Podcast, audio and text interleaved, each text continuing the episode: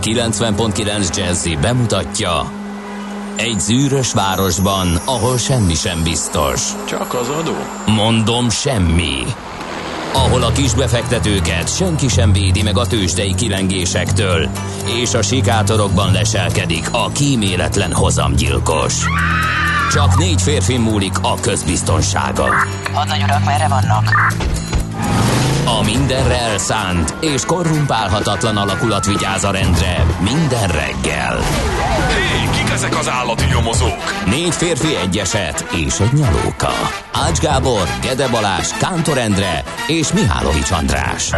Az íróasztal mögül pedig Profit kapitány diktálja a tempót. Humor, emberi sorsok, közönséges bűnözők és pénz. Egy különleges ügyosztály, a Gazdasági Muppet Show, minden hétköznap reggel a 90.9 Jazzin. De is figyelj, ne csak a bárányok hallgassanak. De miért? Ha nincs pénzed, azért, ha megvan, akkor pedig azért. Millás reggeli. Szólunk és védünk. Nagyon szép jó reggelt kívánunk a kedves hallgatóknak. Ez a Millás reggeli itt a 90.9 Jazzy Rádión. Június 19-e van péntek, és pontban fél hétkor sikerült elkezdeni a mai Millás reggelit. És hát Ács Gábort látom itt a képernyőmön, ő külső stúdiójából jelentkezik. Szervusz Gábor, jó reggelt! Aki pedig profin el tudta indítani kerek fél hétkor az adást, az nem más, mint Gede Balázs. Nekem ez nem szokott sikerülni, úgyhogy gratulálok. Hát megmondom őszintén, nekem is ritkán. Tegnap éppen sikerült, mert itt bemutatót tartottam az újoncnak, Mihálovics Andrásnak, hogy hogyan kell a zene időkkel sáfárkodni és megpróbálni eltalálni a félhetes indítást. Úgyhogy már ezt a topikot is átvettük, nem sokára itt fog ülni a mi helyünkön ő is, és hát ügyesen lebonyolítja a jövő Millás reggeli számait. 0630 20 10 909 az SMS, WhatsApp és Viber számunk, ide várunk üzenetet. Nem tudom, ki mit tapasztal, illetve de tudom, mert D-kartás írt nekünk, hogy optimista, pirkadatos, jó reggelt kartások. Ma szinte ideálisak a forgalmi viszonyok Göd és Pest között, alig 21 perc a menetidő, Zuglóba jelenleg, ezt a tegnapiról 1 percet javított. És Isten éltesse drága M. kartársat második születésnapján, és kis cicát is, akinél csodálatosabb és megértőbb anyukát és társat nehéz elképzelni, írja D. kartárs. Mi is sok boldogságot kívánunk nekik. Aki esetleg kevesebbszer hallgatja D. kartárs családi életét, a kis cica nem a D. kartárs anyukája, hanem az M. kartársé és D. kartárs párja. Tehát csak, hogy itt a családi összefüggéseket megvilágítsam, és mindenki tisztában legyen, hogy hogyan élnek kartársék. Na, úgyhogy sok boldogságot nekik. Azt írja Zsolt hallgató: jó reggelt, remélem megemlékeztek Benedek Tiborról, hihetetlen a múlt idő. Mi ezt tegnap megtettük, sajnos meg kellett tennünk, és azt gondolom, hogy most az egész ország fejben, gyanítom, hogy percenként emlékezik, mert tényleg hihetetlen, hogy egy ilyen sportoló, egy ilyen ember, aki ennyi erőt sugárzott, mind alkatilag, mind mentálisan, hogy itt hagyott minket ilyen fiatalon, szerintem ez ilyen folyamatos emlékezés és megdöbbenés, úgyhogy a szócséplés helyett szerintem az a jó, hogyha mindenki foglalkozik egy kicsit vele, olvasgat, képeket nézeget, emlékezik, és hát próbálja feldolgozni azt, amit nagyon nehéz ilyenkor.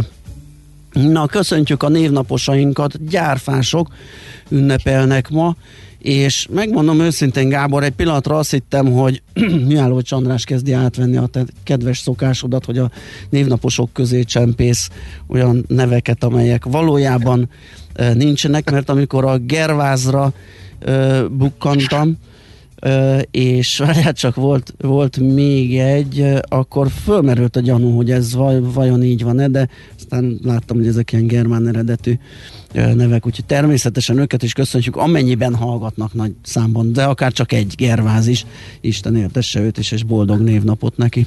Mióta elkezdtem ez úgy betrolkodni, mindegyikre ráklikkel. Én rettegek, komolyan végignézem a névsort, és amikor ilyen furcsa neveket látok, akkor le kell ellenőröznöm, mert attól félek, hogy egyszer nagyon rondán belefutok, és fölköszöntök olyanokat, akik valójában nincsenek.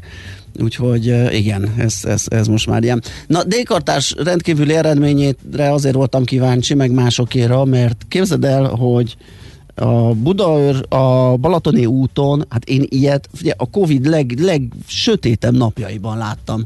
Se előttem, se mögöttem nem volt autó. Egészen a Szoborparktól egészen az Egérúti elágig. Jó, szemből jött, bocsánat, olyan 5. De előttem, mögöttem egyszerűen befelé nem ment senki. De olyannyira, hogy kifordultam, és amikor ezt láttam, hogy hirtelen ránéztem az órámra, hogy úristen, mondom, benéztem valamit, és egyel korábban vagyunk, vagy mi van. Úgyhogy amennyiben ez változik, vagy máshol más a helyzet, vagy ilyet tapasztaltok, azt feltétlenül írjátok meg, mert valamiért úgy tűnt, hogy... És egyébként Dékartárs egyelőre alátámasztja, hiszen ott azon a szakaszon is Göd és Pest között is jól járható utakról számolt be. Nem tudom, hogy mi a helyzet, tehát írjatok. Figyelj, az érdekes, hogy én meg vidéken is most már azt tapasztaltam, hogy visszatértünk nem az új normálishoz tértünk vissza, hanem egyben a régi kerékvágásba tértünk vissza, mintha nem is lett volna vírus. Tehát az itt-ott nagy ritkán néha felbukkanó maszkviselés, illetve néhány szupermarketben, ahol tényleg odafigyelnek rá, és figyelik rá, és szólnak is az embereknek.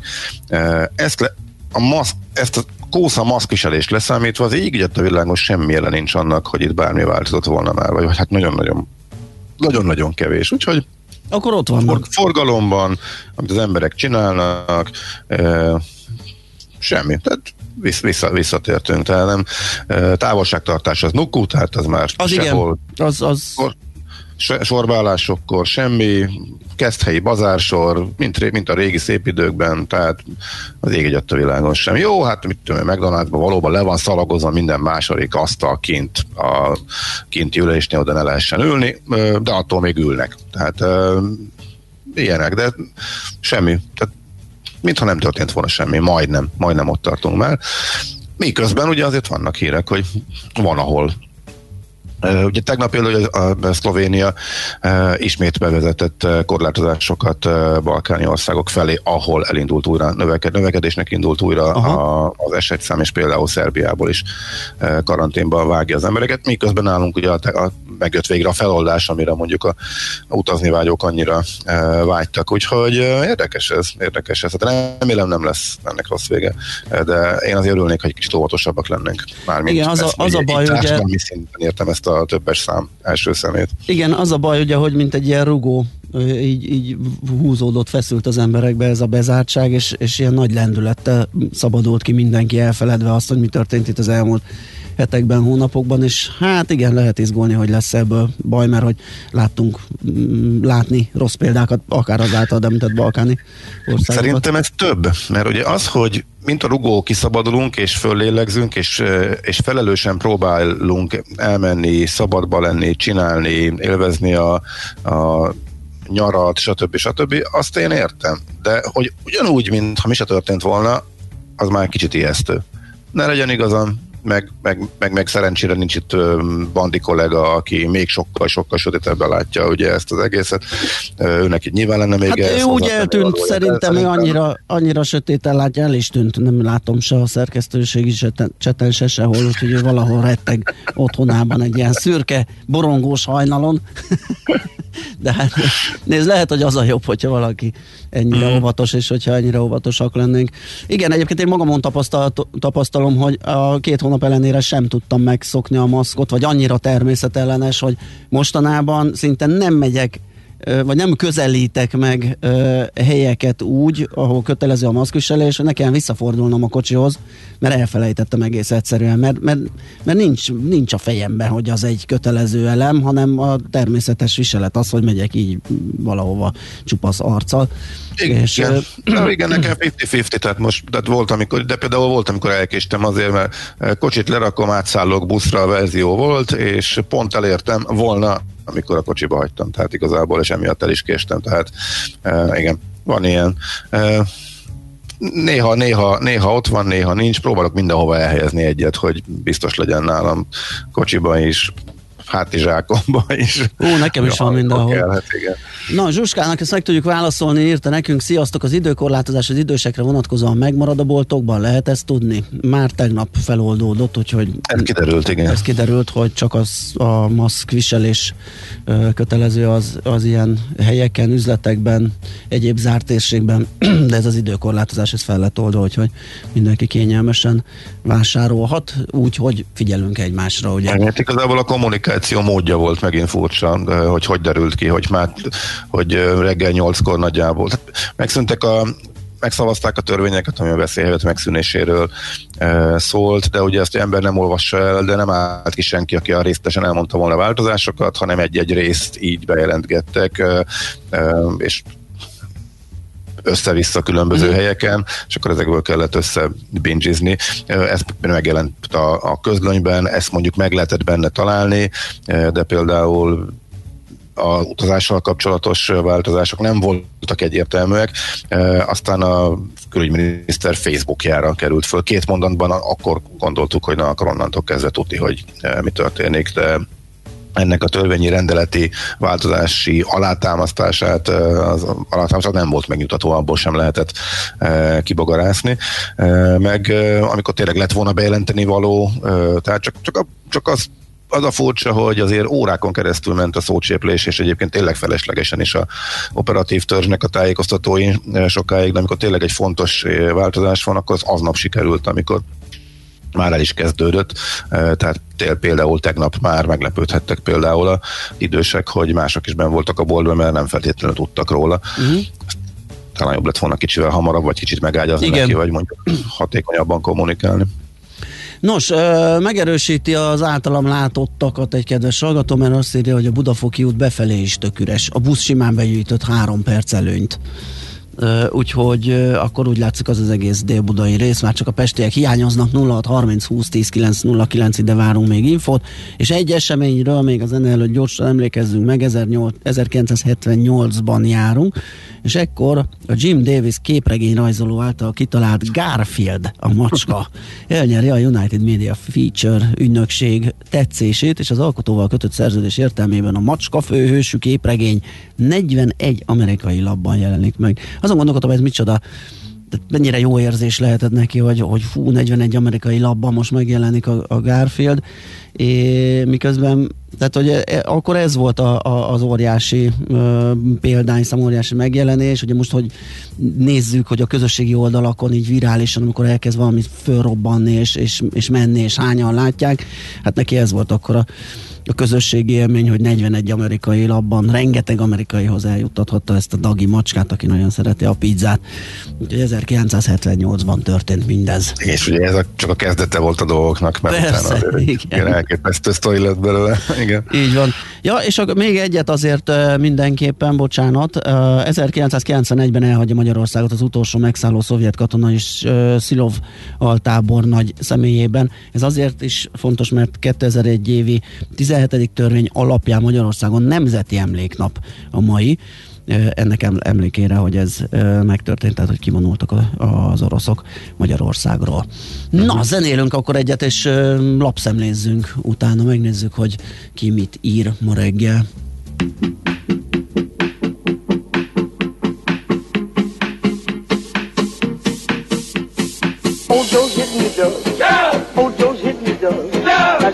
Jerry has got care. Old Joe's hitting the jug. No! He's not working today. Play! He's not working today. Hey! Joey has got time. He sings all the time. He's not working today.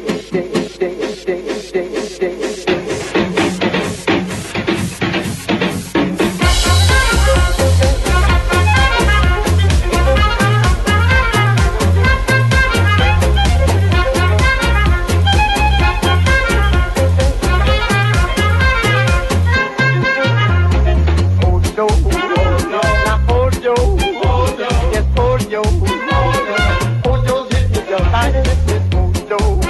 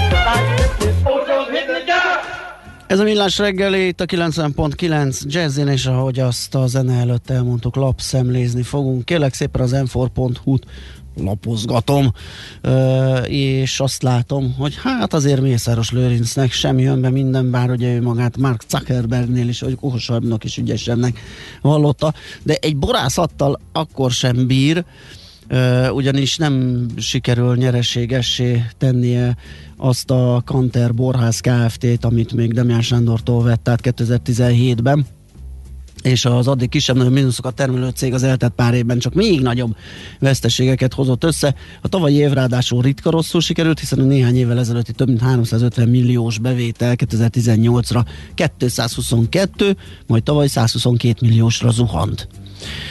Úgyhogy az m4.hu-n lehet erről, hát mondhatjuk, hogy kínlódás, mert ugye, hogyha valami nem működik, nem lesz nyereséges, és még a bevétel is csökken, akkor ott bizony nagyon komoly harcok folynak az életben a maradásért, majd meglátjuk, hogy mi lesz ebből.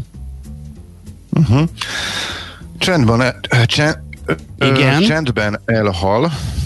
Nem tűnt annyira nyelvtörőnek, pedig a támogatott nyaralás a Népszava címlapjáról, de még előtte azt hadd említsem meg, hogy az M4-on van egy viszonylag profi összefoglaló, fölül kiemelve a változásokról, azzal, hogy hirtelen tegnaptól átálltunk a veszélyhelyzetről erre a mostani, most nem látom, nincs előttem mi is, ez járványhelyzet, vagy mi ennek a mostani helyzetnek a neve, ami ugye új jogi helyzetet is teremtett, és ugye más intézkedések vannak, és valami automatikusan megszűnt, azzal, hogy nem is nyúltak hozzá, és nem írták bele az újba, például pont ugye az idősek vásárlási sávja is ilyen volt, és pontokba gyűjtve összeszedték az M4-on is.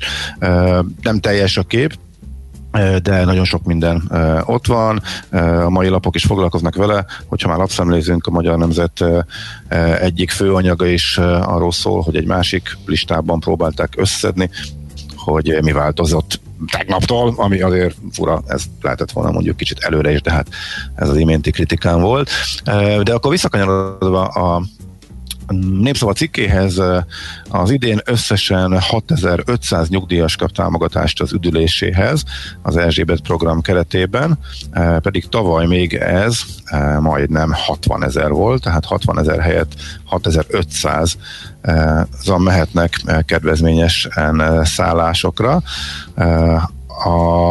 Egy éve az idei költségvetéshez benyújtott egyik salátatörvényből már kiderült, hogy a nyaralásokat támogató Magyar Nemzeti Üdülési Alapítványnak nincs bevétele, ezért megszűnik az a törvényi kötelezettsége is, hogy megszervezze ezeket a programokat. Ezen a csatornán keresztül tehát befejeződik az idősek és fogyatékosok szociális üdültetése, viszont azt még senki nem mondta ki, hogy az alapítvány felszámolása is elindulhat-e. Mindenről egyébként a munkástanácsok elnöke beszélt a lapnak, aki úgy tudja, hogy az üdülési program irodái sincsenek már meg, az ingatlanok ellenértéke is az idei pályázatok keretébe került, tehát teljesen átalakult a rendszer, erről tehát illetve ennek a részleteiről még a Népszavában lehet olvasni.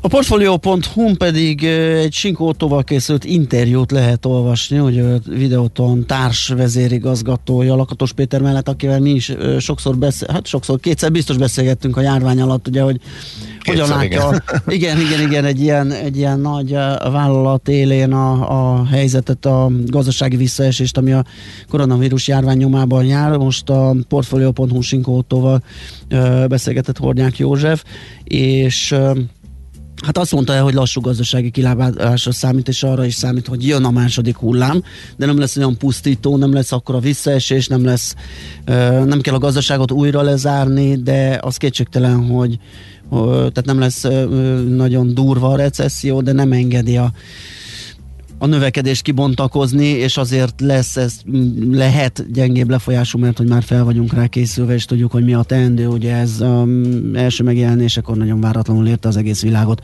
és ezért okozott ekkora felfordulást, és ekkora gazdasági visszaesést, és bizonytalanságot, munkanélküliséget, stb. Egész pontosan egy olyan menetrendet vázol, hogy miután szerinte a magyar ipar májusban is nagyon gyengén teljesített, csak a harmadik negyedében lehet majd némileg kedvezőbb helyzetre számítani.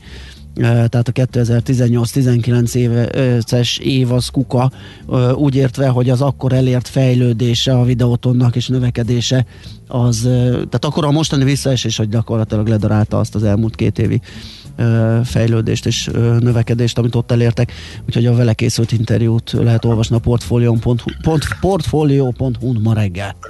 Csak annyi kiegészítés, hogy azért nagyon fontos olvasni, illetve odafigyelni arra, amit ő mond, mert náluk jobban senki nem látja Magyarországon azt, hogy mi zajlik a világ gazdaságában, illetve nagyok méretüket tekintve sok embert foglalkoztatnak, és sok területen gyártanak. Így van. Úgyhogy... Igen, ő volt az, aki legelőször nyilatkozott a beszállítói láncokban keletkezett fennakadásokról, amikor még csak Kínában volt a járvány, illetve éppen már kezdett terjedni, és nagyon jó rálátásuk van az összes ilyen a folyamatra, miután a Videoton egy hatalmas szerződéses gyártó, legnagyobb magyar magántulajdonban levő ipari vállalatcsoport, rengeteg mindent gyártanak, és erről tök jó, hogy ezekről őszintén beszélnek is rendszeresen, úgyhogy tényleg mindenképpen ajánljuk, hogy olvassa mindenki, aki arra kíváncsi, hogy milyen mélységű lehet a válság, és hát ezzel nem lettünk optimistábbak, és tényleg, hogyha már betűzni kell, akkor ez a V helyett ez inkább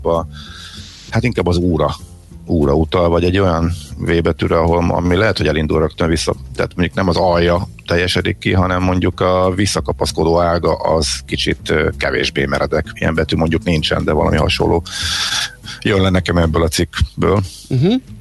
Jó, van egyéb, vagy menjünk tovább zenével és tőzsdei összefoglalóval?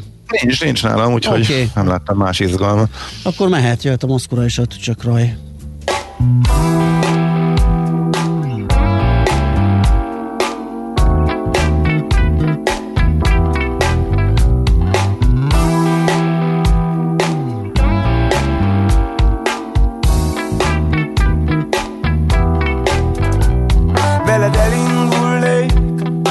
Megérkeznék oda, hol az élet nem halványul, nem fakul. Veled megpihennék, nevén nevezném a dalt, mely mélyre szúr, hívó ébresztő szavunk. Köszönöm sok váratlan év, amit mindkettőnk remélt. Nem lesz nehéz a kereszt, nem lesz könnyű a vér. Túl a pusztán túl, nyit ajtót ránk a nyár. Négy fal mögött a szívünk, rajtuk átnyilvesző jár. Te nem olyan nő vagy, aki fakképnél hagy. Veled minden perc megfér egy szalagon. Ez már az a korszak, mikor új szelek fújnak, nagybetűs szavak, hófehér papíron. Te nem olyan nő vagy, aki fakképnél hagy. Veled minden perc megfér egy szalagon. Ez már az a korszak, mikor új szelek fújnak, nagybetűs szavak, hófehér papíron. Jó, rán hagyták, hogy fújjon a szél, veled újabb szelíd zenét. Lehet elrejtették a fényt, de a vágyam újból remél. Ki tudja, árvák voltunk és kettőnkről szól ez a dalvihar. Egy merész mesét, sóhajt a hajnal, egy merész szódiadal. Kebletre hajtom a fejem, hadd halljam. Kiért dobban ott bent? Kiért dobban ott bent? Mondd, kiért gyullad a lángod az égig fel? Égni kell egymás kezét a jóban, rosszban, ugyanúgy írni el, majd szótlan és némán élni a békét, csendben pirulni el. Te nem olyan nő vagy, aki fakképnél hagy. Veled minden perc megfér egy szalagon. Ez már az a korszak, mikor új szelek fújnak, nagybetűs szavak, hófehér papíron. Te nem olyan nő vagy, aki fakképnél hagy. Veled minden perc megfér egy szalagon. Ez már az a korszak, mikor új szelek fújnak, nagybetűs szavak, hófehér papíron.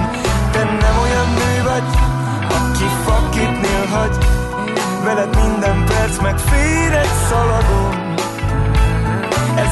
ez a korszak, mikor új szelek fújnak, nagybetűs szavak, hófehér papíron.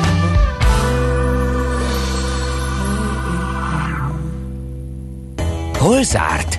Hol nyit? Mi a sztori? Mit mutat a csárt? Piacok, árfolyamok, forgalom a világ vezető parkettjein és Budapesten. Tőzsdei helyzetkép következik. Na nézzük, miután kiugrabugráltam itt az előző dalra magam, megnézzük, hogy mit mutat a börze. Kérem tisztelettel, a tegnapi napon, bizony volt egy kis csökkenés, 280 ponttal esett a BUX, 37.487 pontra. A forgalom viszont nem volt magas, tehát nem pánikszerű eladások tolták le az indexet. 11,7 milliárd forint összértékben kereskedtek az üzletkötők a tegnapi napon. A MOL árfolyama az 23 forinttal csökkent 1905 forintra, 1,2%-os a mínusz. Az OTP 120 forinttal esett 11.530 forintra, ez egy 1%-os csökkenés.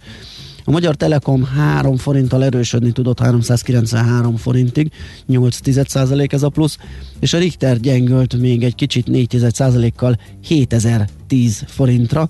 A kisebb papírokat tömörítő Bumix Index kisebbet csökkent, mint a nagy testvére, összesen 6 pontot, ami 2,2% az ő esetében, és 35.047 pontos záróértéket eredményezett. A forint is gyengülgetett egyébként a tegnapi nap folyamán, fölkúszott 346 fölé is az euró árfolyama. Ma reggel egy pár fillérrel van ez alatt, de inkább azon a környéken, tehát a 346 forinton tanyázik. A most uncsi volt, de az képest, ami az elmúlt hetekben volt. Hát múlt csütörtökön volt a nagy esés, amikor a Fed nem volt elég optimista, illetve a Federal Reserve akkori dumájából végül is a negatív üzenet jött át a piacoknak a kezdeti csapkodás után, mert először még emelkedett is arra, hogy hát súlyos lesz most leegyszerűsítem, nem pont ezt mondták, de hogy súlyosabb lesz a válság annál, mint amit a Wall Street gondol, meg lassabb a kilábalás, és volt, aki ebből is csak azt szülte le, ugye, hogy de jó, akkor sokáig lesznek alacsonyak a kamatok, mi erre is volt utalás. Aztán miután az előző hónapokban inkább azt mondjuk, hogy nem, az már több mint 2 hónap, igen. Nagyon följöttek a piacok, ebbe beleadtak, de igazából egynapos volt ez az esés. Most már a péntek a megnyugvásról, ennek a hétnek az eleje pedig a visszakúszásról szólt. Nem egészen a múlt hét közepi csúcsokig, de tegnap ebbe jött egy megálló, és egy tingli-tangli föl is le is, nem messze a több havi csúcsoktól megálltak a piacok, és nem volt igazából felhajtó erőse, de az eladók sem aktivizálták magukat, úgyhogy az idei évnek a 10%-os nyereségét tartja a Nasdaq, az S&P pedig még mínuszban van, de hát ez 3,5% mínusz, ez olyan, hogy nullába sikerült följönni, amikor a legjobb volt a hangulat, és hát volt több mint 25% mínusz is, amikor a legrosszabb volt, tehát azért ez a csúcshoz van jóval közelebb. Az indexek közül a Dow Jones mínuszban zárt, az S&P pluszban zárt, ezek ilyen plusz nulla, mínusz nulla változások, a Nasdaqnek a 0,3%-os emelkedésre kiemelkedő volt. Egyik társasággal kapcsolatban olyan kicsit bulvárosnak tűnő hírek érkeztek, illetve a nevek a bulvár médiában legismert nevek benne, hát illetve inkább csak a Spotify árfolyam azért emelkedett 12,7%-ot, mert nem csak a Warner Brothers-el, hanem Kim Kardashian West-tel is sikerült megállapodniuk. Nem egészen pontosan értettem, hogy miben, de a Wall Street Journal megírta. A podcastelésben valószínű, mert ott megy rettenetesen a Spotify. Ugye Joe Rogant is leszerződtette horribilis pénzért, úgyhogy úgy látszik, nem áll meg, mindenkit be akar gyűjteni, ebben hisznek nagyon. Aha. Igen, valami ilyesmit, ennek a részleteiben én egy kicsit már elvesztem. Aha. Lényeg az, hogy ez nagyon jót tett a Spotify árfolyamának, már $225 pattant, úgyhogy ez volt még egy érdekes történet, illetve nagyobb mozgás tegnap az amúgy nagyjából egy helyben álló Wall Street-en. Tőzsdei helyzetkép hangzott el a Millás reggeliben. Fergábor kérdezi, a Bumix miért nem bukszocska, hogyha már kisebb, aki egyébként korábban próbált behúzni a csőbe egy keresztnév trükkel, de nem dőlök be, tudom, hogy hol, melyik testtájékra gondol, amikor kérdezi, hogy őt felköszöntöttük-e, és akkor többet nem mondok, mert nem tudom rádióképesen előadni, de valószínűleg sokaknak beugrik. Aztán költőhallgatónk Kögöbb írt nekünk Istenélmények címmel: Ádám tapintotta, Noé érintette, Ábrahám hallotta, Mózes látta, Dávid értette, Jézus ízlelte, Mohamed illatolta. Köszönjük szépen. És útinformáció tekintetében meg azt kaptuk, hogy Budáról mindenki átjött az M3-asra, teszi fel kérdését a hallgató, aki valószínűleg ott egy komolyabb forgalmat tapasztal, mint ahogy nem, ez kicsit ellen... Ja nem, ez bocsánat, ez a másik oldal, ez az M1-M7, mert hogy az M3-as bevezető szakasza és az M1-M7 kivezető szakasza közötti rész jól járható, 25 perc alatt tettem meg, az M1-M7 közös bevezetője viszont Pest felé egy picit sűrű, de elég jó a közlekedés, ezt Boci Szerviz írta nekünk. Köszönjük szépen, 0630 20 10 909 az SMS, WhatsApp és Viber számunk. Hú, nem néztem meg, hogy ki lesz a hírszerkesztő, de lehet, hogy nem is láttam volna. Úgyhogy szerintem legyen ez mindenkinek meglepetés. Hírek jönnek, utána pedig jövünk vissza és folytatjuk a Millás reggelit. Műsorunkban termék megjelenítést hallhattak. A lakosság nagy része heveny mobilózisban szenved. A statisztikák szerint egyre terjednek az okostelefonok. A magyarok 70%-a már ilyet használ. Mobilózis, a Millás reggeli mobilos rovata heti dózisokban hallható minden szerdán 3:49-től. Hogy le nem erülj! A rovat támogatója a Bravofon Kft., a mobil nagyker. Releváns tartalmat és inspiráló gondolatokat fogyasztanál a reggeli kávéthoz. Érdekes információkat hallgatnál Budapestről a stílusos zenék között. Szívesen csemegéznél az egyedülálló zenei repertoárban. A hazafelé vezető útra is válogatott tartalmakat vinnél magaddal. Ha legalább 3-szor feleltél igennel, akkor mi vagyunk a te rádiód. 90.9 Jazzy, ha többre vágysz. Hírek a 90.9 Jazzyn. Több ezren rótták le kegyeletüket a hajós Alfredus adánál. Szlovénia és Belgium ismét szigorít. Esős napos idő lesz ma is 20-27 fokkal. Köszöntöm a hallgatókat, következnek a részletek. Ezrek emlékeztek a tegnapi életének 47. évében elhunyt Benedek Tibor vízilabdázóra a hajós úszodánál. Benedek Tibor 3 olimpiát nyert, majd később edzőként világbajnok lett a válogatottal, majd 2015-ben a hírességek csarnokába jelölték.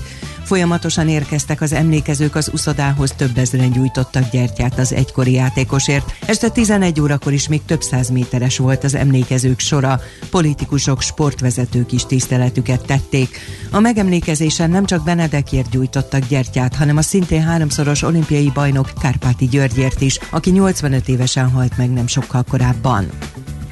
A MÁV szerint hosszabb ideig szünetelhet a vasúti közlekedés Nagymaros és Szob között a szerdai esőzés okozta károk miatt. Június 17-én kő és sárlavina árasztotta el a szobi vasútvonal vágányait a dömösi átkelésnél Nagymaros és Szob között. A második omlás hordaléka a 12-es főutat is járhatatlanná tette. Az Országos Katasztrófavédelmi Főigazgatóság, a Magyar Közút Nonprofit Zrt. és a MÁV szakemberei csütörtök délelőtt megvizsgálták a helyszínt a 12-es főúton és a vasúti pályán. A vonatforgalom leállítását követően pótlóbuszok álltak forgalomba a Nagymaros és Szob, valamint a Szob és Zebegény közötti szakaszon. A főváros mindenképpen szeretné felújítani a Lánchidat, de a beruházást a Váralagút megújítása nélkül képzeli el, és az sem biztos, hogy a pesti oldali villamospálya alagút felújítására lesz pénze. Erről Kis Ambrus főpolgármester helyettes nyilatkozott egy háttérbeszélgetésen. A fővárosi önkormányzat tárgyal az Európai Beruházási Bankkal arról, hogy alakítsák át a hitelszerződést, reményeik szerint jelentős részben ebből a fejlesztési forrásból végeztetik majd el a Lánchíd felújítását. 10 hónap, 2 évre felfüggesztett börtönre ítélte a Csongrádi járásbíróság azt a balotaszállási asszonyt, aki autója mögé kötve vonszolta a kutyáját. A nő több 100 méteren keresztül vontatta az oldalára dőlt állatot az úton, míg egy arra közlekedő férfi meg nem állította és számon nem kérte. Az ítélet ellen az ügyész súlyosításért, még az asszony és védője felmentésért fellebezett, tudta meg a 24.hu. Szlovénia ismét szigorítja a beutazási szabályait három országgal szemben az új koronavírussal fertőzöttek számának növekedése miatt. Fekete listára kerül Szerbia, Bosznia-Hercegovina és Koszovó, vagyis ezen országok állampolgárai számára ismét kötelezővé teszik a 2 hetes karantént, függetlenül attól, milyen jogcímen tartózkodnak az országban. A döntést azt követően hozta meg a kormány, hogy az elmúlt 2 hétben 26 Szerbiából és Boszniából érkezett fertőzöttet diagnosztizáltak Szlovéniában, a többi új fertőzött pedig összefüggésbe hozható a behurcolt esetekkel. Belgiumban 3 iskolát újra be kellett zárni a tanulók körében előforduló koronavírusos esetek miatt. Az iskolák a Vallon és Flamand tartomány keleti részén, továbbá Brüsszelben vannak. A hatóságok felkérték a szülőket, hogy 2 hétig tartsák gyerekeiket karanténfelügyelet alatt. Az iskolák csak szeptember elején nyitnak újra. A felnőtteket, akik közvetlen kapcsolatban voltak a fertőzött gyermekekkel, szintén karanténra kötelezték. Az időjárásról: ma főként északkeleten lehetnek zivatarok, a Dunántúlon egy-egy zápor fordulhat elő, ott viszont hosszabb napos időszakokra is számíthatunk. A hőmérséklet délután 20-27 fok közé emelkedik. A hírszerkesztőt, László B. Katalint hallották. Hírek legközelebb fél óra múlva. Budapest legfrissebb közlekedési hírei a 90.9 Jazzin a City Taxi diszpécserétől. Jó reggelt kívánok a hallgatóknak! Egyre erősödik a forgalom természetesen, de most még viszonylag jó tempóban lehet közlekedni a városban és a bevezető utakon is. A 9. kerületben az Albert Flórián úton a Könyves Kálmán körút közelében útszűkületre kell készülni toronydarú építése miatt. És lezárják a félútpályát a Nagykörösi úton az autópiacnál burkolatjavítás miatt. Köszönöm a figyelmüket, további jó utat kívánok! A hírek után már is folytatódik a Millás reggeli, itt a 90.9 Jazz-én. Következő műsorunkban termék megjelenítést hallhatnak.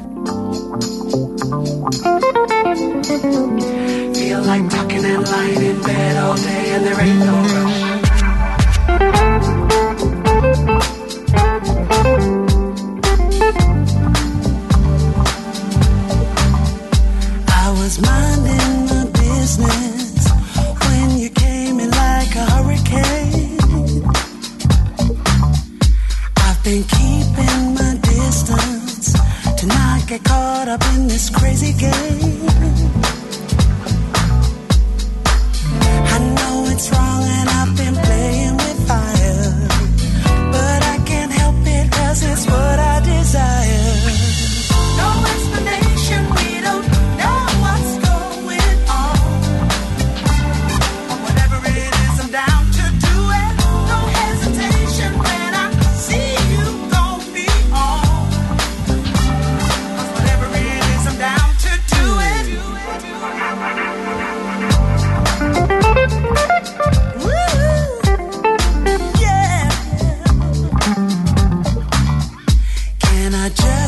My breath here.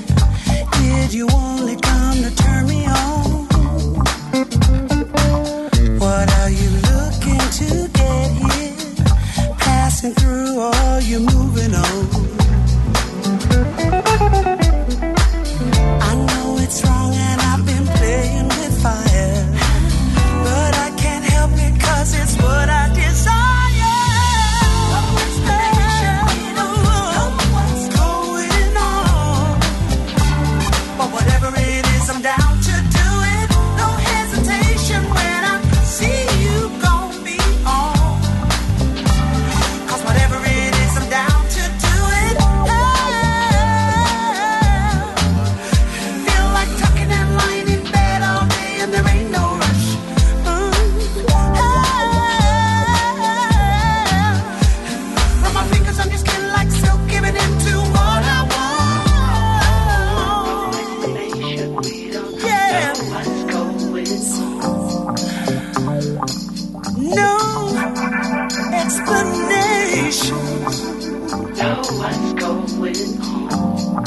I'm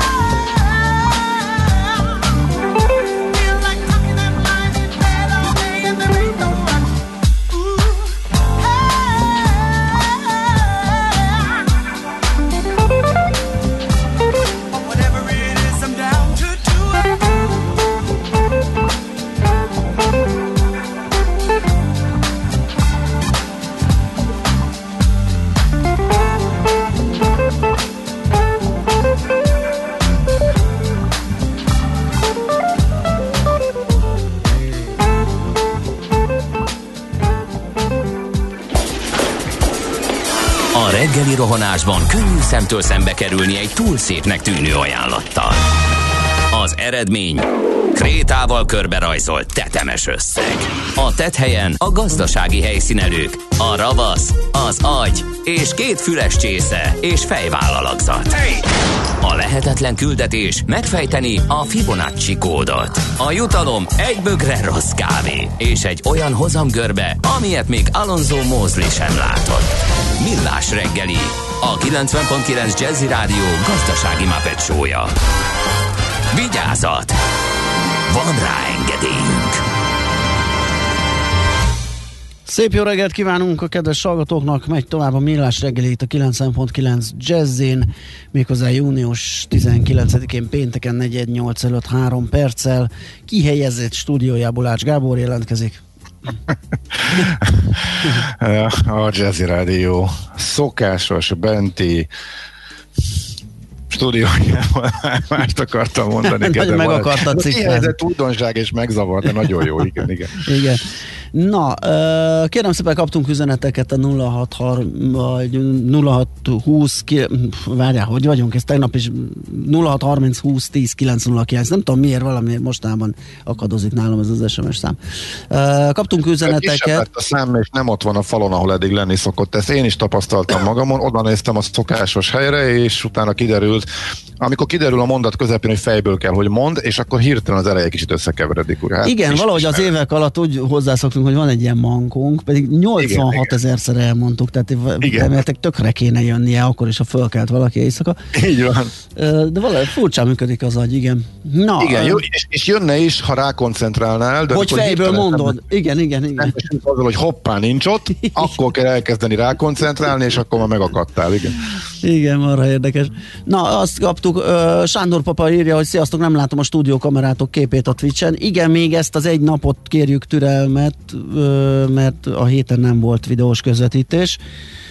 Nagyon prózai okokból kifolyólag egy ember érti ennek a tudományát, hogy kell ezt az elég komplikált adásvezérlő programot kezelni, mármint a videós részét, és ő elment szabadságra, úgyhogy jövő héten újra itt lesz a mester, és akkor lesz kép, kameraváltás, ilyen szög, olyan szög, felirat, ahogy azt megszokhattátok. Úgyhogy hétfőtől ismét indul a vizualizáció. Szőke kapitány írja, hogy remélem nektek is sokat fizet a Spotify a podcastokért. Hát nekünk annyit, hogy nagyon sokat, igen.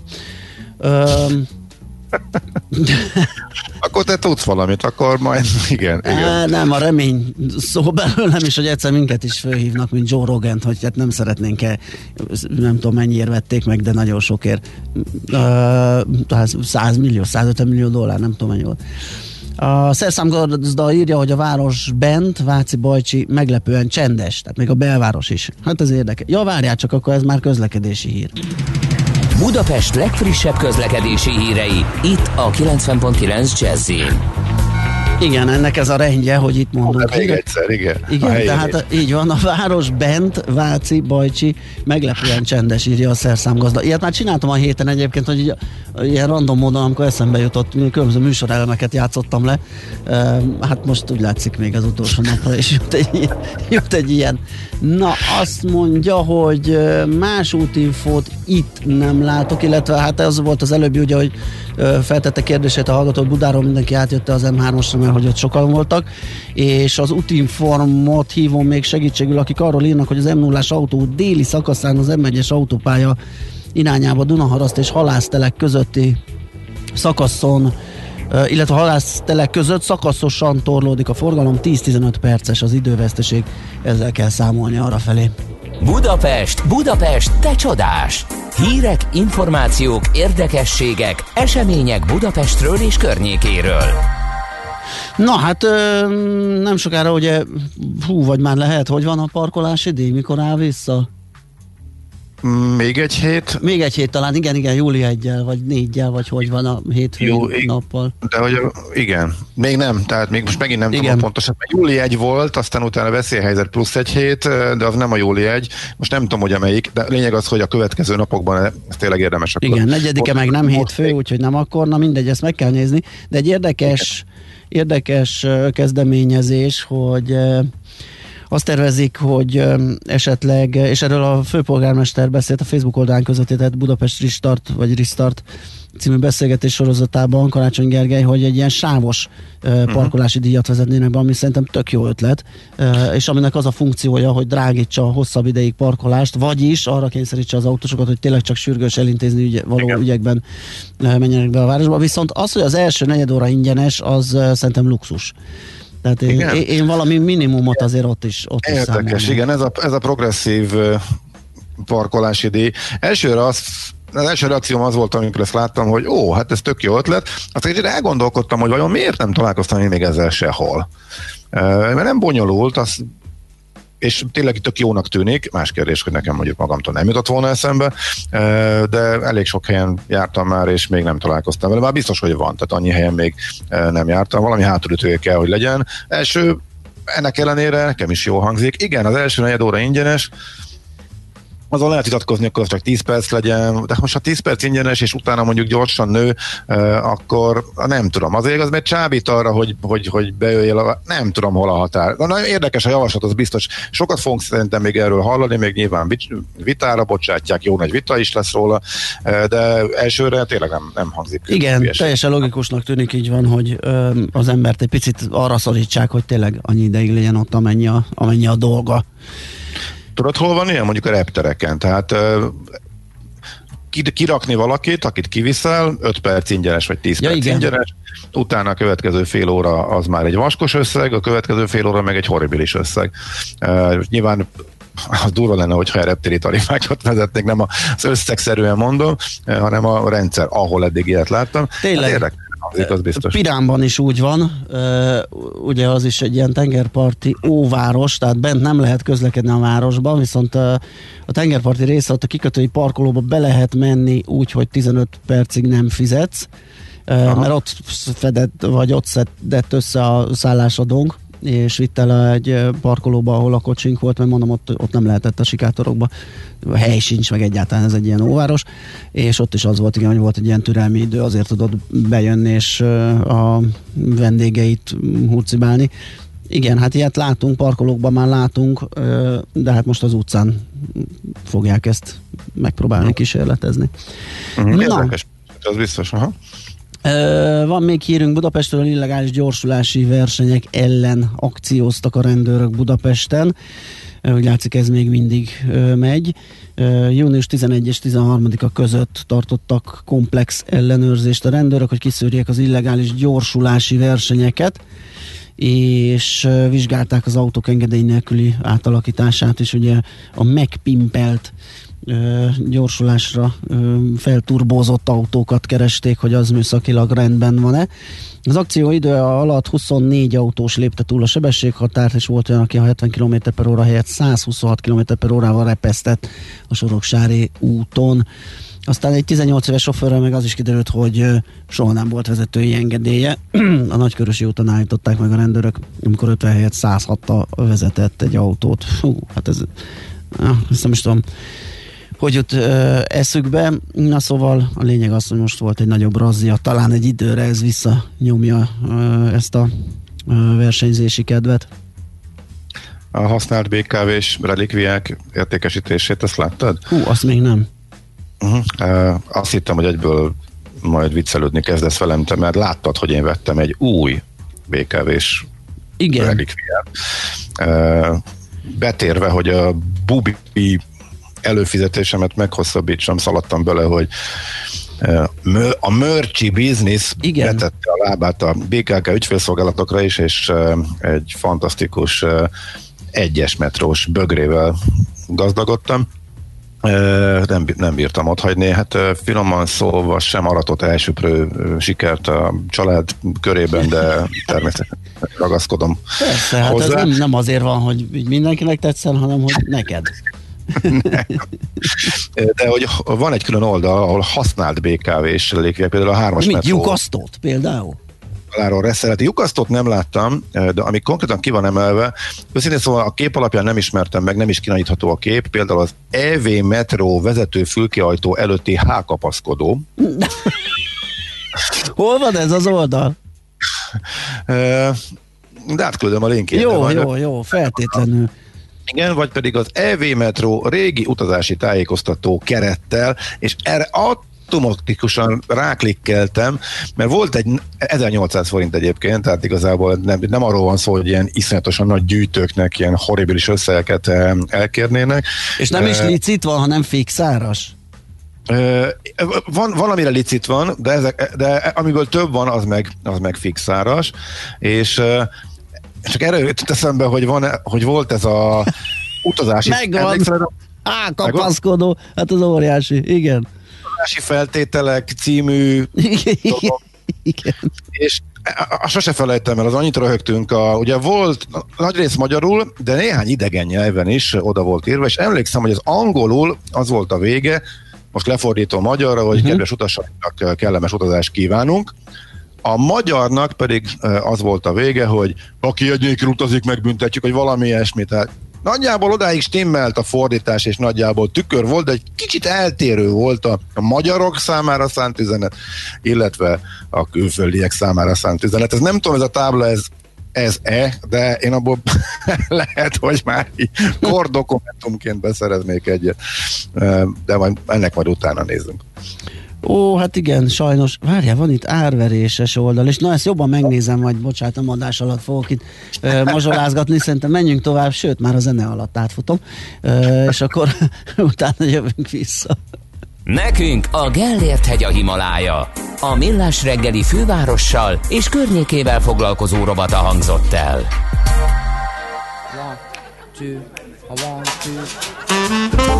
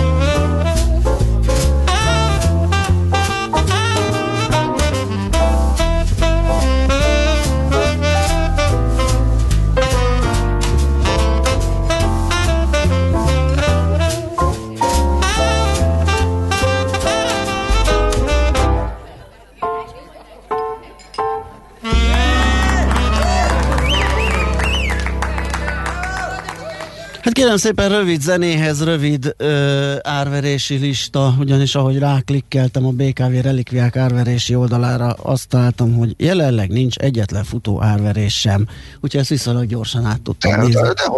De guríts lejjebb, hát ott vannak a jó kis neonok, Kőbánya, Kispest, neon, meg ilyesmi. Na majd akkor megnézem tüzetesebben, mert ez a felirat megzavart, hogy nincs árverés, és nincs itt semmi látnivaló. Na de ne húzzuk az... A mai napra is ki van írva lejjebb néhány. Na hát akkor visszatérek. De most viszont meg kell beszélnünk azt az izgalmas dolgot, amit Parag László elnök, a Magyar Kereskedelmi és Iparkamara elnöke feszeget, miszerint a katás rendszert meg kéne változtatni, mert hogy sok a visszaélés, de hogy ezek mifélék, milyen jellegűek, a Szebenyi Dáviddal, az NRAV stratégiai igazgatójával beszéljük meg. Jó reggelt kívánunk! Jó reggelt kívánok! Na, miért merült fel? Illetve először a javaslat, hogy mit javasolt Parag úr, és utána nézzük meg azt, hogy mi a baj a katával, vagy miért gondolja azt, hogy meg kéne a szabályozást újítani?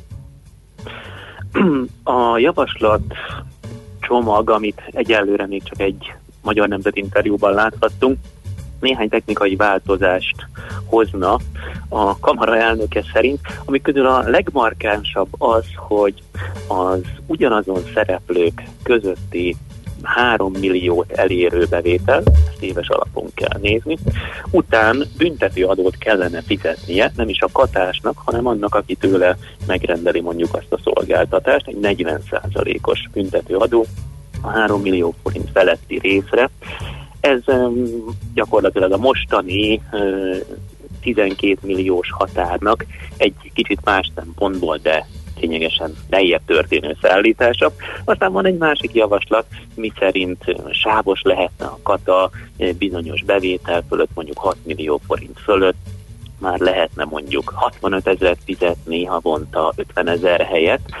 Ilyen javaslatok vannak benne, amikkel én egyébként úgy gondolom, hogy nem tudok egyetérteni, mivel valójában a kamara javaslatai rossz célponttal lőnek és kérdéses eszközökkel. Még akkor is, hogyha az eredeti szándék az méltányolható, de a kamara eredeti szándéka az lenne, hogy a bújtatott foglalkoztatást azt visszaszorítsák, hiszen azért tudjuk, hogy létező jelenség az, amikor egy kedvező adózási formát kihasználva hirtelen egyes helyeken már nem munkaviszonyban foglalkoztatják az embereket, hanem önálló vállalkozóként. Tehát akkor ez egy létező probléma, annak ellenére is, ugye, hogy az, amit terveznek 3 milliós határt, az most 1 millió, ugye az azonos partnerek közti ügyleteknél ez a bejelentési küszöb most, ami nem tudom mi célt szolgált, valójában valami olyasmit, nem? Hogy megvizsgálják, hogy nincs ez a bújtatott foglalkoztatottság, vagy foglalkoztatás. De most a küszöbhöz nem tartozik összeg, meg nincsen különadó rajta. Igen, így van.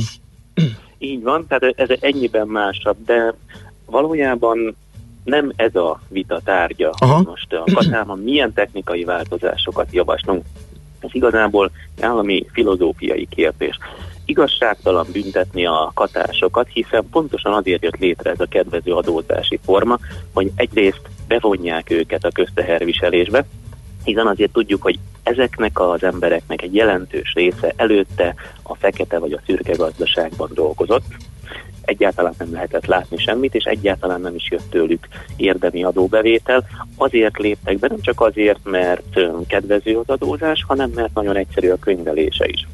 De ők azzal, hogy a katás adónemet választották, úgymond lerótták azt a kötelezettségüket a társadalom felé, amit most a Magyar Iparkamara próbál feszegetni, nevezetesen a közterhekhez való hozzájárulást, hiszen a kata kimondatlanul egy olyan egyesség az állam és az adózók között, hogy rendben, fizes kevesebbet, viszont cserébe igazából nem fogsz kapni érdemi nyugdíjat. A kata hosszabb távon erről szól az államháztartás számára. Igen, és ugye, ahogy említem, a katást büntetné, mert annak ellenére, hogy próbálja átdobni a számlát befogadó tér felére a fizetési kötelezettséget, nyilván ő meg annyival csökkentené a vállalkozói díjat, amit fizetett. Tehát, hogy mondjuk eddig fizetett 200 000 forintot mondjuk ma, akkor ebben a rendszerben fizetne 160-at, mondva, hogy neki 40-et még be kell fizetni a költségvetésnek. Így van, ezt mindig végső soron a megrendelő vagy a megbízó fizeti meg, de az a baj többek között ezzel a javaslattal, és minden ilyen hasonló van, hogy ugyanaz újra és újra lejátszódik. Most azt látjuk megint, hogy van egy kedvező adózási forma, egyensúlytalanság alakul ki a gazdasági szereplők között, majd pedig jön egy érdekképviseleti szervezet, vagy egy politikus, vagy egy kormány, és azt mondja, hogy ez így nem jó, változtassunk, módosítsunk, elkezdenek különféle extra szabályokat, kivételeket, büntetéseket bevezetni, ettől aztán szépen lassan túlbonyolódik a rendszer, folyamatosan szorulnak ki belőle az adóalanyok, még végül maradnak benne nagyon kevesen, és igazából már az adóadminisztráció az államháztartás részére sem éri meg a végén, csak megmarad egy rossz mementóként, egészen addig, amíg hirtelen jön egy új kedvező adózási forma. Ezt láttuk például az EVA-nál is, ami soha nem volt ennyire népszerű egyébként, mint a kata. Az EVA csúcsabban, ahol olyan 98 000 körüli önálló vállalkozást számált, akik ebben adóztak, de a katára ennél sokkal nagyobb igény van. Több mint 200 000 új önálló vállalkozás született 2012-höz képest, ugye 2013-ban vezették be a katát. Most jelenleg olyan 350-380 ezer körüli az a kör, aki katásvállalkozó. És persze tudom, hogy az építőiparban a brigádok egy részét szintbontották katásvállalkozásokra. Ez probléma. De ezzel ellen nem úgy kellene harcolni, hogy az összes katást megbüntetik. Uh-huh. Ezt hogy lehetne egyébként? Mi lenne az alternatív javaslat? Igen, hogy lehetne a tisztulásért harcolni, vagy mit lehetne tenni? Azt Parrag elnök úr is említette, hogy a napnak most már egyre kiterjedtebb adatbázis áll a rendelkezésére. Ami statisztikákra szoktak hivatkozni, hogy hát látják, hogy előtte, mielőtt katások lettek, milyen sokan dolgoztak. Már több mint 30% azok aránya, akik előtte munkaviszonyban dolgoztak. De ez önmagában félrevezető statisztika, hogyha csak ezt nézzük, mert én már most borítékolom, hogy ennél még többen is fognak dolgozni katásként, akik most munkaviszonyban vannak, hiszen azért ne felejtsük el, hogy most egy gazdasági világválság van, és minden válságban leépítések vannak, ilyenkor sokan kényszervállalkozók lesznek. Még nőni is fog a katások száma, önmagában nem ez a probléma. Ellenben azt már a NAV, különösen most a július 1-től induló gyakorlatilag real-time adatszolgáltatással igen pontosan ki fogja tudni szűrni, hogy ki hol állt alkalmazásban előtte, és ezután ki hova fog beszámlázni katásként. Nyilvánvalóan az önmagában gyanús, hogyha valaki ugyanannak a cégnek, és csak annak fog beszámlázni, akinél korábban alkalmazásban áll. Tehát ezt így azért ki lehet tűrni valamennyire. Nyilván aztán mindig jön a trükközés, hogy akkor a korábbi munkáltató alapít egy másik céget, és akkor szétszedik a számlákat. Tehát teljes mértékben ez ellen nem lehet harcolni, és én úgy gondolom, hogy nem is kell, mert a sokkal mélyebb elgondolások vannak. És ez pedig az államháztartásban a felosztó kilogó nyugdíjrendszer fenntarthatatlanságának az elkerülése. Világos. Jó, hát bízunk benne, hogy nem nyúlnak hozzá. Egyébként egy hallgató azt írja, hogy az az utolsó információ, hogy Gulyás Gergely miniszterelnökséget vezető miniszter a kormányinfon azt nyilatkozta, hogy nem nyúlnak ehhez a gazdasági helyzetre való tekintettel egyelőre. Úgyhogy, de az ötletelés az biztos, hogy megindult, már valamit próbálnak kezdeni a dologgal. Hát zárszóként annyit tudnék mondani, hogy inkább az a kérdés, hogy miért van ekkora egyensúlytalanság az adórendszerben, miért tartunk még mindig ott, hogy ennyire nem éri meg sokaknak rendes bejelentett foglalkoztatásban lenni, vagy éppen egy hagyományos, nem kivás és nem katás vállalkozói formában működni. Itt egy kicsit a katra előre szaladt a kedvező adókulcsokban, érdemes inkább a többi adózási formát is versenyképessé tenni. Világos. Oké, köszönjük szépen, hogy beszélgettünk. Jó munkát, szép napot mára. Köszönöm szépen, minden jót. Viszonthallásra. Szabadnyi Dáviddal, az Enravel stratégiai igazgatójával néztük át, hogy hogyan lehetne egy picit megújítani a katát. Ugye ez Parrag László hát ötlete vagy felvetése alapján tettük ezt. Megyünk tovább László B. Kati híreivel. Egyébként Parrag úr kapott egy-két ötletet a hallgatóktól, hogy hol kéne kutakodni, de azokat most nem osztjuk meg, hát ha neki is beugrik, hogy mit lehetne még vizsgálgatni. Viszont a hírek azok jönnek, mi pedig utána vissza. Műsorunkban termék megjelenítést hallhattak. Rövid hírek a 90.9 Jazzin. Ezrek emlékeztek a tegnap életének 47. évében elhunyt Benedek Tibor vízilabdázóra a hajósúszodánál. Benedek Tibor 3 olimpiát nyert, majd később edzőként világbajnok lett a válogatottal, majd 2015-ben a hírességek csarnokába jelölték. Este 11 órakor is még több száz méteres volt az emlékezők sora. Politikusok, sportvezetők is tiszteletüket tették. A megemlékezésen nem csak Benedekért gyújtottak gyertyát, hanem a szintén 3-szoros olimpiai bajnok Kárpáti Györgyért is, aki 85 évesen halt meg nem sokkal korábban.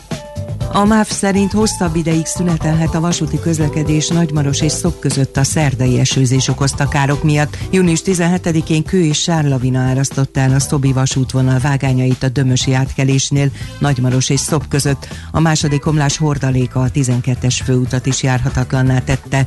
Az Országos Katasztrófavédelmi Főigazgatóság, a Magyar Közút Nonprofit Zrt. és a MÁV szakemberei csütörtök délelőtt megvizsgálták a helyszínt a 12-es főúton és a vasúti pályán. A vonatforgalom leállítását követően pótlóbuszok álltak forgalomban Nagymaros és Szob, valamint a Szob és Zebegény közötti szakaszon.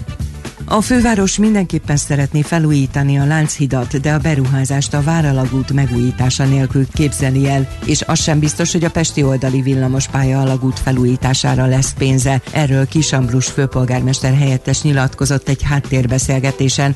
A fővárosi önkormányzat tárgyal az Európai Beruházási Bankkal arról, hogy alakítsák át a hitelszerződést, reményeik szerint jelentős részben ebből a fejlesztési forrásból végeztetik majd el a Lánchíd felújítását.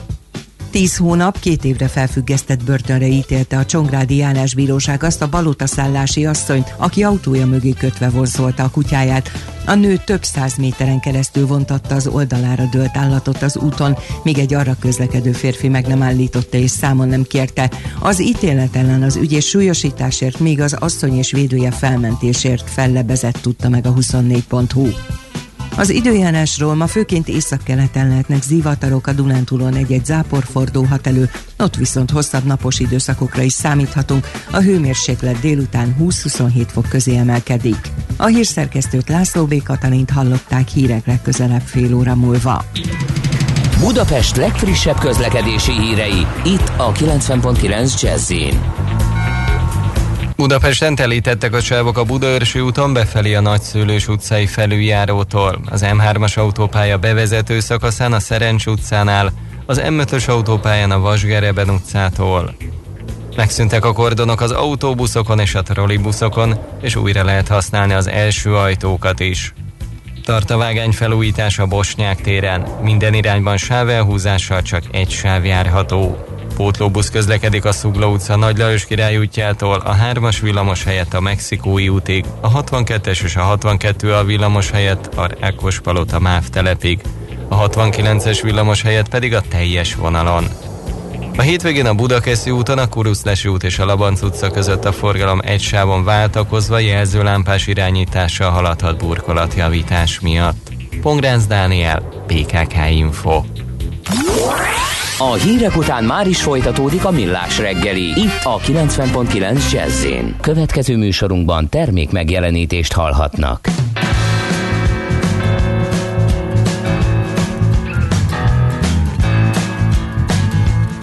I was just out of school where I didn't learn much. Looking for a job, there wasn't much of such. Gave me a work on the foundry floor when the railroads boomed just before the war. I had city. For more,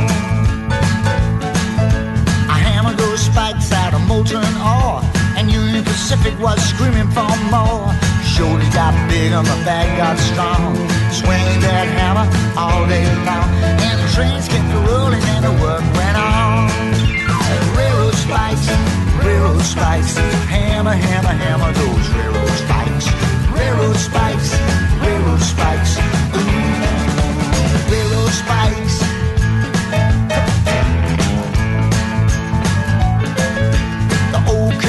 Went right out of date, along with penny farthings and wooden plates. Things started moving at incredible speed, like a locomotive fueled on greed. Exploit the world to get what you need. All the finest ladies and the gentlemen friends.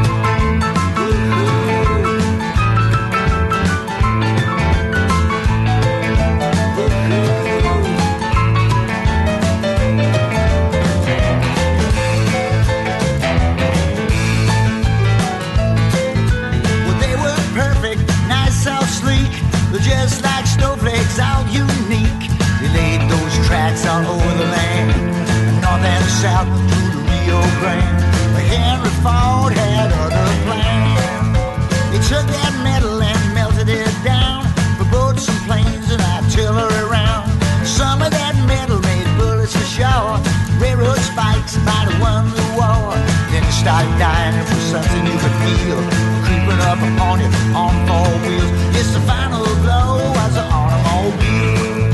The final blow as an automobile. Railroad spikes, railroad spikes. Hammer, hammer, hammer those railroad spikes.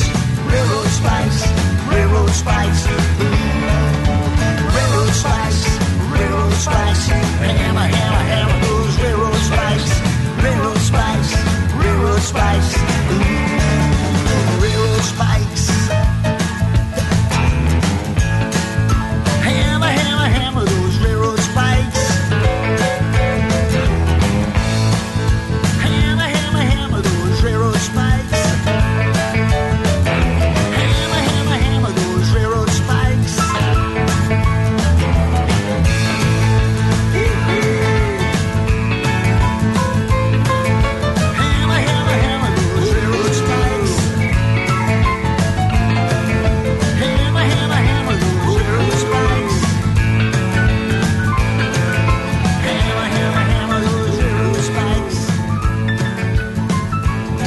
Ez változatlanul a Millás reggeli itt a 9.9 Jazzin, és hát arról próbálunk majd beszélgetni, illetve fogunk is beszélgetni, hogy a szállodaipar hogyan tudja újraéleszteni magát. Ugye hát beleállt a földbe a turizmus, az idegenforgalom rendesen, ezt azt hiszem nem kell különösebben ragoznunk, hiszen nagyon sokat beszélünk róla, és arról is, hogy hát éledezik, újraindul, de abban is biztosak lehetünk, hogy amíg nincsenek gyógyszerek, vagy nincs a megelőzésre szolgáló oltóanyag, vakcina, addig biztos, hogy csak részleges lesz ez az újraéledés, és mindenféle biztonsági intézkedésekkel tud majd újraindulni a turizmus, és ugyanígy a szállodaipar is, úgyhogy erről fogunk beszélgetni, hogy egész pontosan mire lehet számítani, hogyan készülnek a szállodások. Indra Dániel, a KPMG igazgatója a telefonvonalunk túlsó végén. Szia, jó reggelt!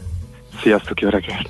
Na hát mit tudunk, hogyan próbálják a szállodások újraéleszteni a forgalmukat, életet lehelni a működésükbe? Hát mi alapvetően Európa világ turizmusát figyeljük most, és azt látjuk, hogy azért a helyzet folyamatosan javul, egyre több országban engedélyezik az éttermek, szállodák újranyitását, a rendezvények megtartását, vagy a nemzetközi beutazási szigorítások is enyhülni látszanak. Ugyebár maga a turizmus kitettsége a külső hatásokra nagyon nagy. Békeidőben utazunk, szervezünk konferenciákat, ilyenkor most a válság következtében ezek ugyebár mélyen érintettek lettek, és a szállodáknak most egy nagyon nehéz helyzettel állnak szemben. Igazából náluk most talán a legfontosabb kommunikáció az, hogy az ő szállodáik most már nem csak azt kell mondaniuk, hogy tiszták, de akár azt, hogy biztonságosak, vírusmentesek, és ezért nagyon sok protokollnak meg kell felelniük, és betartaniuk, és elhitetni az utazókkal, hogy ők egy biztonságos pont egy utazás során. Hogyan néznek ki a foglalások? Mit mutat ez a visszatérés, hogy mennyire bátrak az utazni szándékozók? Igen, hát nagyon-nagyon vegyes a kép. Azt látjuk, hogy talán így a következő rövid távban akik pozitívan jöhetnek ki, azok az üdülőhelyek és a vidéki desztinációk, vagy olyan városok, akár például Hamburg, vagy a németországi balti-tengeri térség, ami alapvetően a belföldre, a belföldi utazókra épített, míg a európai nagyvárosok, ugyanúgy, mint Budapest, de Párizs, Bécs, London, akik viszont alapvetően a külföldiekből éltek, illetve akár a tengeren túli utazókból, a távol-keletiekből, ott nagyon nagyok a veszteségek, egészen hihetetlen számok, tehát azt látjuk, hogy például ezekben a nagyvárosokban a következő egy évre a foglalások még el sem érik a 25%-os terítettséget, ami egy nagyon alacsony szám. Mennyi a békeidőben? Hát ez ugyebár itt például még egy évvel ezelőtt veletek is a overtourismről beszéltünk, hát a Budapest esetében könnyen 80-90%-os volt a kihasználtság a szállodáknál, tehát a 25 az az egy elég rossz szám. Egész Európában egyébként pillanatnyilag most június közepi számunk van, ott a szállodák kihasználtsága 21%-os volt, de ez a kép is nagyon-nagyon érdekes, mert ez azokra a szállodákra számítják ezt az értéket, amelyek nyitva voltak, viszont nagyon sok szálloda még mindig zárva van, úgyhogy ha a teljes kapacitásra bontanánk le ezt a számot, akkor ez mindössze 9%-os. Így június közepéig, tehát ez még valóban egy nagyon alacsony szám. Nagyjából megfelel annak, ami a repülőforgalomban látszik, az is körülbelül 10% indult újra. Hogyha júliusban ez fölmegy, mert most a bejelentett menetrendek alapján 50%-ra visszamehet augusztusra, meg ilyen 60-70-re, akkor azért nyilván ez meglátszik majd a szállodák forgalmán is, nem? Így van, és ezért Európa talán a leglassabb egyébként így a visszatérésben. Figyeljük Kínát, az USA-t, ott Kínában ugyebár hamarabb lecsengett a járvány első köre, most nyilván halljuk a többi hullámot, de ott már a különböző nagy állami ünnepek miatt is, ott már a belföldi turizmus egyébként újraélet, ott már 53% körüli a szállodák kihasználtsága, sőt ott már az üzleti turizmus is beindult, tehát ez a következő hullám, amikor már a üzleti utazók is, akár kisebb belföldi konferenciák is megszervezésre kerülnek. Amerikában is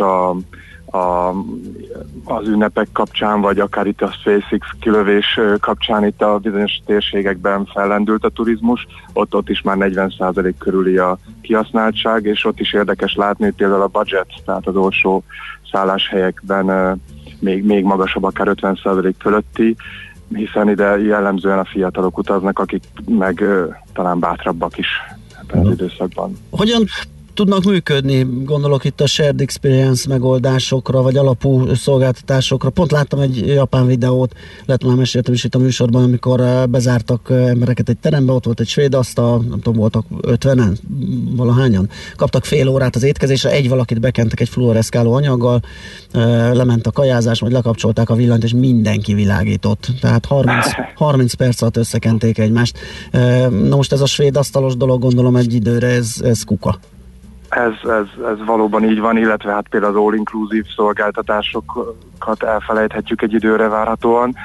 Talán az ételital, tehát ez az F&B szektor a szállodáknak ez fog a legnagyobb veszteséget elkönyvelni, mert várhatóan a menük rövidebbek lesznek, és hát a pincérek fogják felszolgálni talán az ennivalókat, tehát igazából vagy a lobbibárok is talán egy időre most bezárnak, tehát ez egy nagyon nehéz terület, nyilván a felszolgálók maszkban kell dolgozzanak, itt a szállodások, hogy mondjuk szemmel meg kell tanulni mosolyogni, mert a maszk eltakar sok minden, tehát föl kell készülni a szállodáknak erre. Ugyanígy a közösségi terek, vagy a klasszikus régi tárgyalók, konferenciatermeket is ügyesebben kell, pont a social distancing elvével betartva rendezvényeket szervezni. Itt nagyon sok kreativitás, viszont azt is látjuk, hogy nagyon sok türelem és tolerancia, rugalmasság, együttműködés kell akár a szolgáltatók és az utazók között, mert az lehet, hogy hallunk ki erről is, hogy a szállodák betartanak mindent, de az utazók meg esetleg nem. Itt nagyon sok rugalmasság és pozitív hozzáállás szükséges, hiszen eddig az élmények korlátlanul rendelkezésre álltak nekünk, átélhettük, most azért korlátok közé vannak szabva. Egy utolsó kérdésként, ugye mondtál európai számokat, idehaza mi a helyzet? Nagyjából illik idehaza is azt látjuk, hogy a pünkösdi hétvégén nagyon erős volt, beindult a belföldi turizmus, de itt most a nyár elején főleg az ilyen 1-2 napos rövid kirándulások jellemzik. Azt látjuk, hogy augusztus-szeptemberben jönnek már a foglalások inkább, tehát az emberek itthon is kivárnak, a biztosra mennek, tehát viszont azt látjuk, hogy ez a kevés utazás, amelyet esetleg terveznek, ott talán inkább a biztosra, és akár még többet is hajlandóak költeni. Itt Budapestnek most egyelőre nagyon nehéz a helyzete, és talán így év végéig itt is, ahogy említettem, a 25-30%-os kihasználtságot, ha el tudja érni, akkor az az már egy jó számnak minősül. Oké, hát köszönjük szépen, nyomon követjük a fejleményeket, nagyon izgalmas, hogy hogyan alakul, és persze szurkolunk a turizmusnak, minél előbb élénküljön és visszanyerje eredeti fényét. Köszönjük még egyszer a beszélgetést, jó munkát, szép napot! Én is köszönöm, sziasztok! Indra Dániellel, a KPMG igazgatójával beszélgettünk a szállodaipar újranyitásáról. Pam pam pam bara pam pam pam pam bara pam pam pam pam bara pam pam pam pam bara pam pam pam bara pam pam pam bara pam. Once I had love and I was a guest. Do we do? But it soon turned out. Had a heart of glass. Do we do? Seemed like the real thing, only to find much mistrust, love's gone behind. Once I had love, and it was divine. Ba-dum-dip, ba-dum-dee-da. Soon turned out I was losing my mind. Dwee-doo-dwee-doo. Seemed like the real thing, but I was so blind. Much mistrust, love's gone behind. Bum-bum-bum-ba-dum-bum-ba. In between, what I find is pleasing, and I'm feeling fine. Love is so confusing, there's no peace of mind. If I fear I'm losing you, it's just no good, you teasing me like you do. Bum bum bum bum bum bum bum bum bum bum. Once I had love and I was a guest. Soon turned out that he had a heart of glass. Seemed like the real thing, only to find much mistrust, love's gone behind. Ba-ba-dum-ba-ba. Lost inside, adorable illusion, and I cannot hide. I'm the one you're using, please don't push me aside. We could have made it cruising, yeah. Da-do-da, ba-do-da-da-do-da-do. You're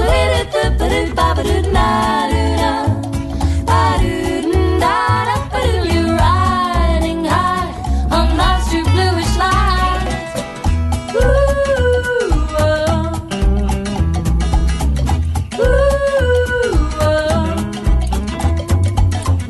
ooh, ooh.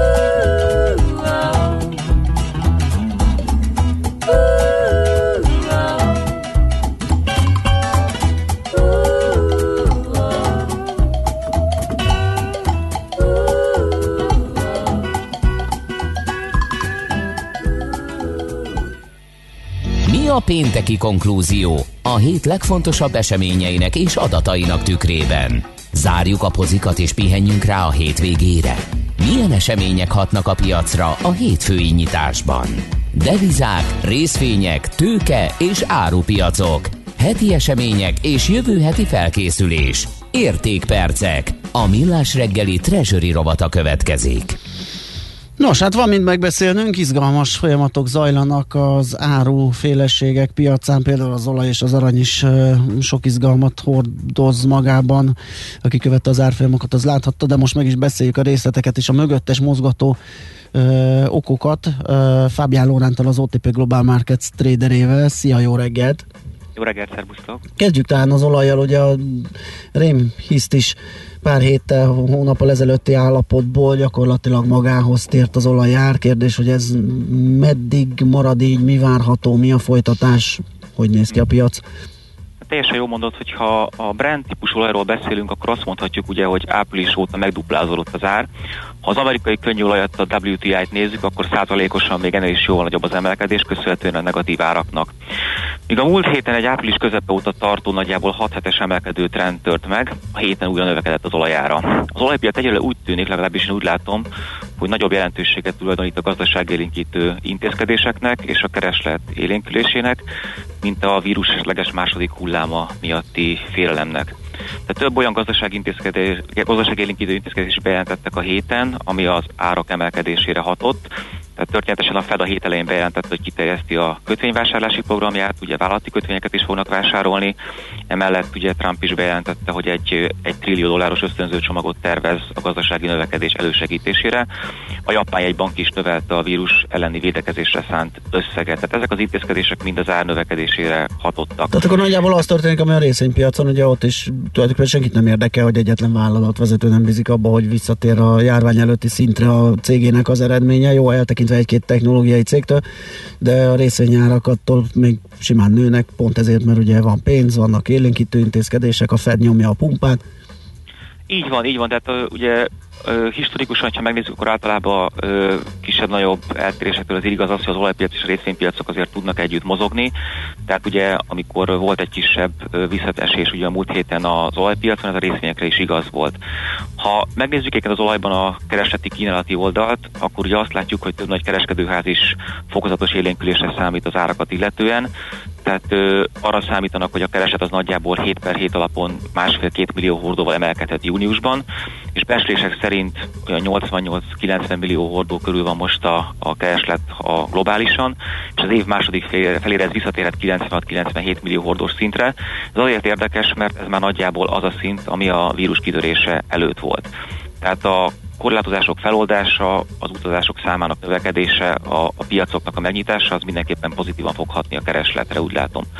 Emellett, ha megnézzük ugye a kínálati oldalt, akkor ugye azt látjuk, hogy az OPEC bejelentett egy kínálatcsökkentést, amely ugye egészen évvégéig kihat. Az érintett országok többször megerősítették, hogy ez esetben elkötelezettek az ügyben, hogy 100%-ban megfeleljenek a kibocsátás csökkentésnek. Ugye korábban voltak problémás országok, például Irak, aki miatt az egész megállapodás majdnem veszélybe került, mivel nem csökkentette megfelelő mértékben a kitermelését. Most a héten többször is ígéretet tettek, nem csak ő, hanem több OPEC ország is, hogy meg fognak felelni 100%-ban a kibocsátás csökkentésnek. Ez azért is érdekes, mert ugye arra is ígéretet tettek, hogy a korábbi elmaradások miatt extra mennyiséget fognak kivonni a piacról, és ha ez bekövetkezik, ez nyilván még pozitívan fog hatni az olajárakra. Másik izgalmas, amit itt említettem én is, és foglalkoztok ti is vele, az az aranypiaca. Ugye itt is volt egy jó nagy élénkülés az 1450 körüli szintekről, az 1800-at közelítő értékig ment fel az ár, és most itt egy ilyen, hát mennyi ez, 100 pontos sávban oldalazgat, az 1680 és az 1780 közti sávban az unciánként járt. A hisztéria volt a piacokon már. Igen. Akkor fölment, de azóta meg a részvények például visszaemelkedtek, mindenki nagyon boldog, az arany pedig nem esett vissza, hanem ugyanitt maradt, mondjuk tovább sem ment. Mi lesz ebből? Hát ugye, ha most megnézzük itt a reggeli fejleményeket, akkor azt látjuk, hogy kicsit tudott erősödni az árfolyam. Én azt gondolom, hogy ez részben az ázsiai növekvő koronavírus fertőzötteknek tulajdonítható, illetve újfent megjelentek USA és Kína közötti feszültségekről szóló hírek. Tehát azt gondolom, hogy ez a kettő hír volt az, ami az erősödésnek elő tudta segíteni. Viszont ha megnézzük az USA dollárt, ugye azt látjuk, hogy 2 hetes mélypontra az euróval szemben erősödött, tehát ugye az 1.12-15 most az árfolyam. Ez általában azért negatívan szokott hatni az arany árfolyamára. Tehát, ahogy említettétek, az árfolyam ideje most az 1680-1780 közötti sávban mozog. Tehát korábban ugye volt egy jelentősebb erősödő trend, egy erősödés. Most azt gondolom, hogy egyértelmű irány nincsen, de az erősödésre talán több jel utal, de több olyan pozitív hír is megjelent, ami miatt több elemzőház a célárfolyamát fölemelte, tehát 1800-2000 köré is jöttek előrejelzések. Az látszik, hogy a kereslet a fizikai piacon növekszik, és ugye a dollár bár most erősödik, azért az elmúlt időszakban jelentősen gyengült, ez is segíti az erősödést. Tehát a héten volt Jerome Powell Fed elnöknek ugye meghallgatása, és többször is jelezte, hogy az USA gazdaság növekedését illetően bizonytalan, és eléggé óvatosan fogalmazott a vírus esetleges második hullámát érintő kérdésekkel kapcsolatban is. Emellett azért ugye a geopolitikai kockázatok jelen vannak, tehát elég, ha csak az India-Kína közötti konfliktusra, vagy a koreai konfliktusra gondolunk. Ezek a geopolitikai kockázatok, illetve a bizonytalanság és a vírus második hulláma miatti félelem azért jelentősen pozitívan hathatnak az aranyra. Én azt gondolom, hogy egy lassú emelkedés várható itt az elkövetkezendő időben. Oké, akkor utolsó kérdés, vagy így a végére egy jövő heti kitekintés, mire készüljünk? Ha Magyarországot nézzük, akkor jövő héten először lesz egy folyófizetési mérlegadat az első negyedévre vonatkozóan. Itt egy kis hiány a várakozás, és ami a magyar piacon a legfontosabb eseménynek gondolom, az ugye kedden a jegybanki kamatdöntő ülés. Itt az alapkamaton a várakozás szerint nem fogja egy bank változtatni. Hogyha kicsit távolabbra tekintünk, akkor makroadatok tekintetében azt gondolom, hogy egy csendesebb hét elé nézünk, itt a nyár elején. A hét elején lesznek beszerzési menedzserindexek Európából, míg a hét második felében amerikai GDP és a szokásos heti munkanélküliség adatok lesznek, ezekre érdemes figyelni. Rendben, akkor ezt tesszük mi is. Köszi szépen a beszámolódat, jó munkát, szép napot! Köszönöm szépen nektek! Szervusz! Fábián Lóránttal, az OTP Global Markets traderével beszélgettünk. A hét legfontosabb eseményei és jövő heti felkészülés, értékpercek, a Millás reggeli Treasury rovata hangzott el. Na, megnézzük, hogy ki mit írt nekünk. Azt mondja, hogy sziasztok, Svájcban egy hegyi étteremben úgy oldották meg a svédasztalos szolgáltatást, hogy egy nylon kesztyűt kellett húzni, mielőtt neki láttál válogatni, írja Balázs.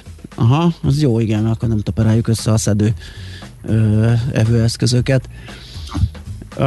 Azt mondja, hogy az M1-es, M7-es bevezető suhanós, ezt Viktor hallgató írta, aztán Morning, inkább arról beszéltek, hogy az autósok mit is kapnak cserébe a parkolási díjért cserébe. Sosem fogják kitiltani az autókat, akkor nem lesz bevételük az önkormányzatoknak, a legnagyobb átverések, írja Mr. White. Hát mondjuk azt kapja az autós, hogy megállhat. Tehát ugye semmi nincs ingyen, az sem, hogy egy burkolt felületen az autónkat tartogassuk.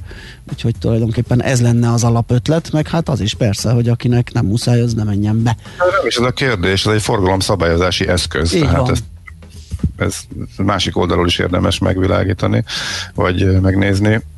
Kolléga úr, most kellene frissíteni az árverések oldalt. 8 óra 00-kor elindultak az árverések a BKV táblákra, úgyhogy a hagyományos, legrégebbi kék Kőbánya Kispest balra világítós, az nagyon fölkeltette a figyelmemet, úgyhogy... Tényleg? Most már szemezgethetsz te is. Aha. Egyébként 10 napig lehet licitálni ezekre a cuccokra. Én nagyon kíváncsiak egyébként, hogy mennyire hagyják el majd. Na hát ezt jó, megnézzük. Kérte egy hallgatónk, hogy mondjuk el az oldalt, tehát a BKV oldalán lehet megtalálni, vagy ha beírja. Árverés.bkv.hu az a legegyszerűbb, és ez könnyen megjegyezhető, és onnantól már ott van.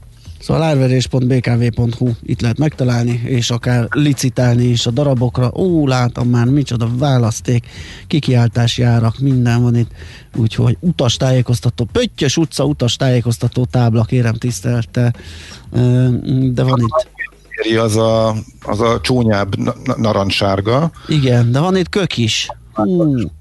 A Kőbánya Kispest nagyon hagyományos, szerintem az a 30-40 évvel ezelőtti. Igen, az nagyon fog menni szerintem. Szerintem az lesz a sztár, nekem is az jön be a legjobban. Igen, de az utastájékoztató térkép is szerintem jó eredményeket érhet el. Na jó, hát akkor tessék mazsolázni, árverés.bkv.hu. Megyünk, jönnek a hírek László B. Katitól, aztán folytatjuk a Millás reggelit.